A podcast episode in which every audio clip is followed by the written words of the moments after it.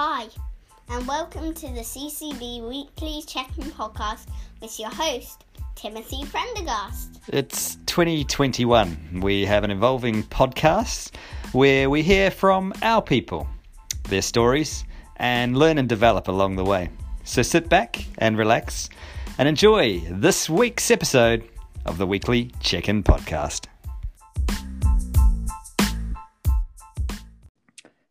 Welcome into the weekly check in podcast with Tim Prendergast. And this particular podcast is going out on March the 31st, which is exactly one year to the day to the first, since the first podcast we, we put out with John Carroll. Uh, 52 episodes later, um, we've actually never gone external. And uh, what, a, what a great time and, and, opportunity for us to maybe look slightly beyond CCB. And it's fantastic pleasure uh, to welcome in our guest today, Steve White Cooper. Steve, How's it going? Very good. And thank you, Tim, for the invite.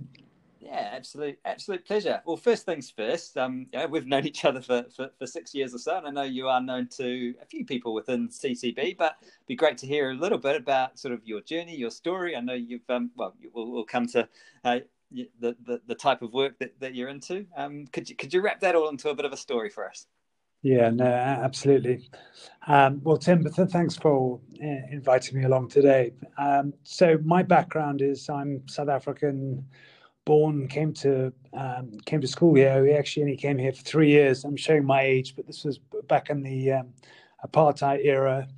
Uh, it sort of went um, reasonably well um, for, for, my parents. They ended up we ended up staying here as a family, and uh, I did school, university, and then um, on finishing school, I became a professional rugby player. So I played for a London club called Harlequins, uh, played predominantly England A, played a couple of times for England.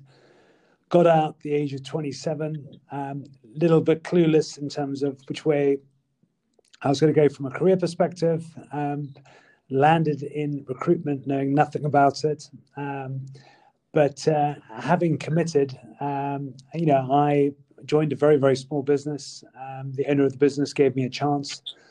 Um, and through lots of luck, I began to d- develop um, develop my career post rugby within that. Um, and with that, uh, you know, I began to see some of the softer skills that I'd gained from my sport, and in, in a in a reasonably short period of time, um, you know, I could see through my own development just how much sort of rugby had defined me as an individual. And uh, I began to to move up the ladder, began to run a small team. Um, roll forward after a period of time, um, I was number two to the business. We were lucky we were going through uh, a huge amount of growth, um, uh, both within London, um, New York, Mumbai, and Hong Kong.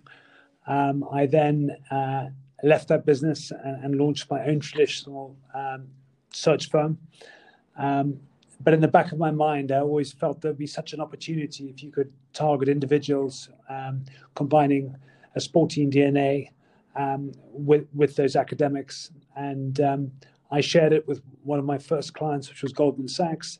Um, they felt that it was a a, um, a, client base that they hadn't tapped into, uh, and uh, they were in, in effect our first client. And uh, um, it's pretty cool, actually. I had a, a, a, phone call probably two weeks ago with one of the the first place we put into Goldman was a guy called uh, Rob Williams, uh, and Rob became came silver. They got pipped actually by the South Africans, ironically, in, in, in 2012 in 2012 in the lightweight four. But roll forward to today, um, Tim. Uh, sorry, roll forward today. Rob is is is now an MD and, and running a trading desk. And so we, you know, in essence, target individuals with the sporting or military DNA combined with academics uh, across a range of sectors. Yeah, wow. And so did did and Advictor is the, the name of your, your, your company now, and so did that spawn and was it sort of created just around the 2012 time, sort of if that sort of London buzz? Yes, it, it, did, and it was probably, to be honest, I'd love to say it was all about planning, but it certainly wasn't. We were just very fortunate that it was at home games, and so I think that enabled us to get a bit of PR coverage, which always helps when you where you kickstart. Um, but in in launching Advictor, you you you learn very quickly that there is a, a big difference between I like and I'm prepared to pay for from a client perspective. Um, and so, you know, there have been some big highs, but equally there's been some tough times where you've had to to, to think hard and, and, and try and work your way around various issues uh, as they, as they arise. But undoubtedly, um, you know, what I'm most proud about is if you look at the the analytics around performance and retention of individuals that we've placed, and it, it absolutely has smashed industry standards. Um, and uh, and so we we we, we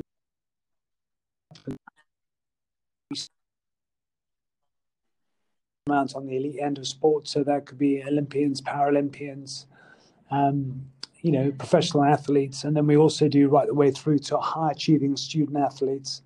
But a really, really important component for Advictor is all around that um, diversity and inclusion, um, specifically looking at gender. And we're very proud to be 50 50 on the um, male female split uh, when looking at athletes. Um, we're also able to target. Uh, you know the smartest individuals um, from more um, you know minority groups such as individuals from a BAME background or first generation attendees um, or, or, or, those individuals that, um, that, may have some form of impairment. So, um, more than ever, we're, we're, we're, more passionate than ever in terms of uh, our belief in our talent pool. And uh, you know, it's it's it's it's really brilliant as we we're able to expand into new sectors um, and, and and try and um, get companies to look at recruitment in a very different in a, in a, in a, in a very very different way. And actually, on that note, it comes at a really, really interesting time because there's something called the QS Skills Gap Report, which is basically a an industry-wide body that goes out um, talking to um, hiring managers of junior talent across all industries. And the the feedback at the end of 2019, early 2020, that the criticism against junior talent today is not around curriculum, but is around the, the lack of soft skills um, and I and I firmly believe that um, you know individuals with a sporting DNA absolutely can can can um, fill that void that um, companies yeah, are, are, facing. That's a, a, really good note to pick up on for the for the next piece. And you talked about the soft skills and obviously recognizing them yourself uh, initially, but then you, know, you talk about the DNA, the, the sporting and the military DNA. Can you maybe talk specifically about this, obviously knowing that not all our listeners are going to be maybe ex sports people, but obviously these skills are very malleable and, and transferable and, and anyone can can sort of work on them. But yeah, specifically, what are those skills that you and traits that you know you recognize in sports people? Look, look. I mean, I, I think you know. Typically, if you're looking at it, you know, everyone talks about you know the drive, resilience, communication, teamwork, you know, adaptability, leadership. Um, they, they, they, all form part part of it. But at the end of the day, it's, a, it, you know it's about trying to be the very best you can day in day out, and and constantly trying to evolve as an individual, and and um, you know taking each day as a as, as a new challenge and, and trying to be the best you possibly can. Um, I, I, think one brilliant example um, is an individual that we helped a, a while ago, um, and it was a, an ex cricketer um, who had been the Yorkshire opening batsman. He actually played England Lions, so England sort of second team at cricket, and um, he had proved very successful getting within finance, but he was more in the sales and trading space. But I remember chatting to him a while ago and asking him, you know, Joe, why do you think you've been so successful? And, and, and Joe's response to me, he says, you know what, Steve, every day when I get on the tube at the end of the day, I analyze my day from start to finish. And he said, you know, what's amazing is that the days where I'm really, really successful, I actually really don't enjoy them the most. However, it's the days where I really struggle um, that, that I do enjoy because I'm constantly refining what I'm doing and I feel that I'm getting better and more effective uh, as a salesperson. And, you know, I think that really sums up nicely the mentality of an athlete in terms of always looking to improve, always trying to push the boundaries, um, and always trying to problem solve yeah, in order to get a bit cliche outcome. now, but it, that truly is the uh, prime example of that growth mindset, um, isn't it?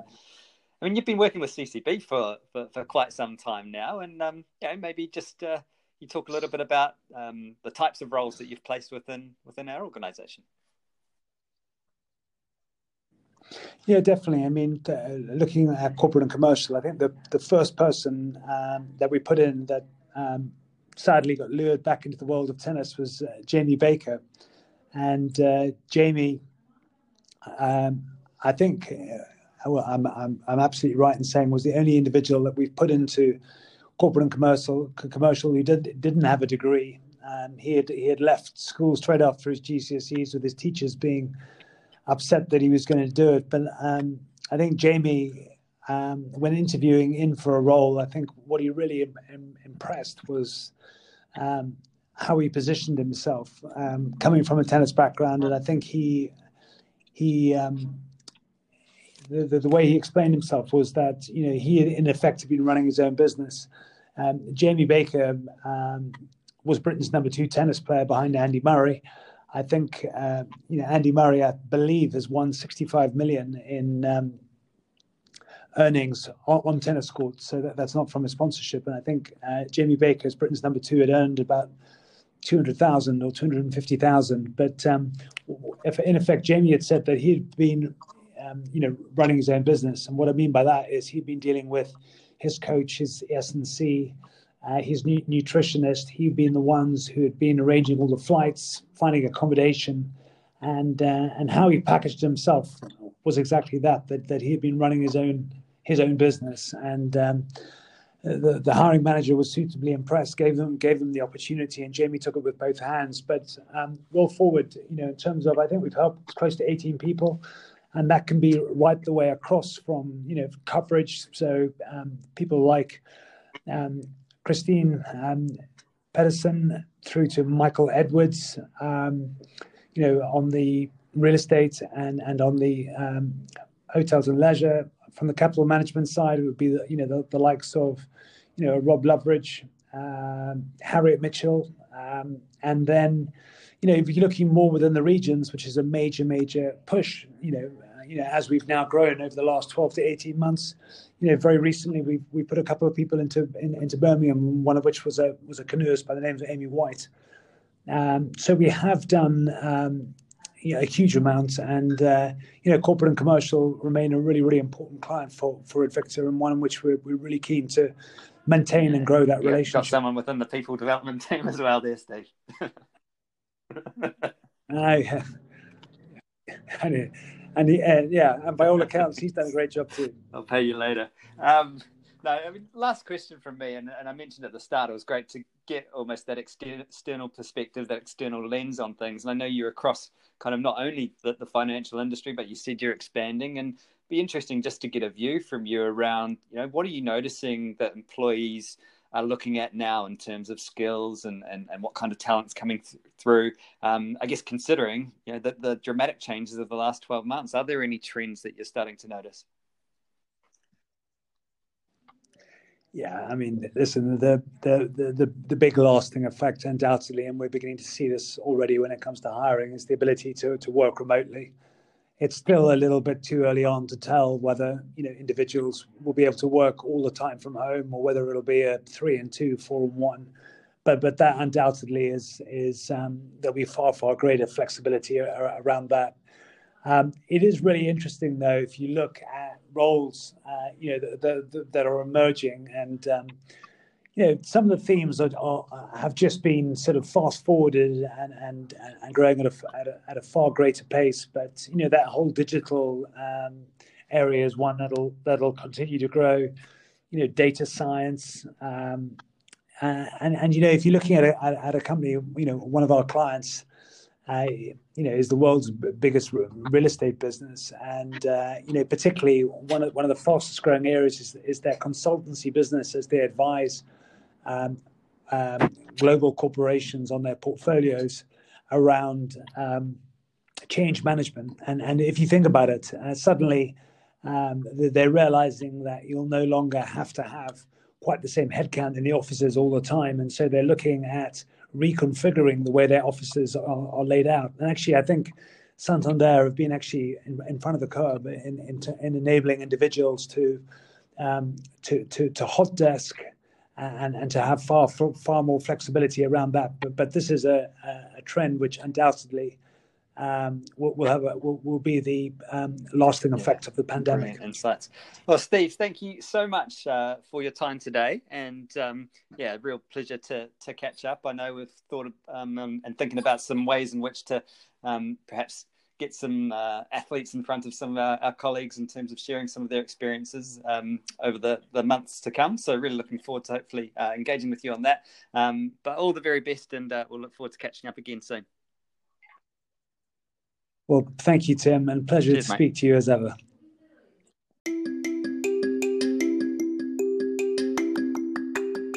Steve White Cooper, ladies and gentlemen, thank you so much for your time and a really interesting conversation. Fantastic to hear about your backstory, uh, to hear some of those success stories of people that you've placed into CCB, and alongside that, just reinforcing, reiterating uh, those transferables, transferable skills into into sport, uh, into business, things that uh, I'm sure we can all take back and apply.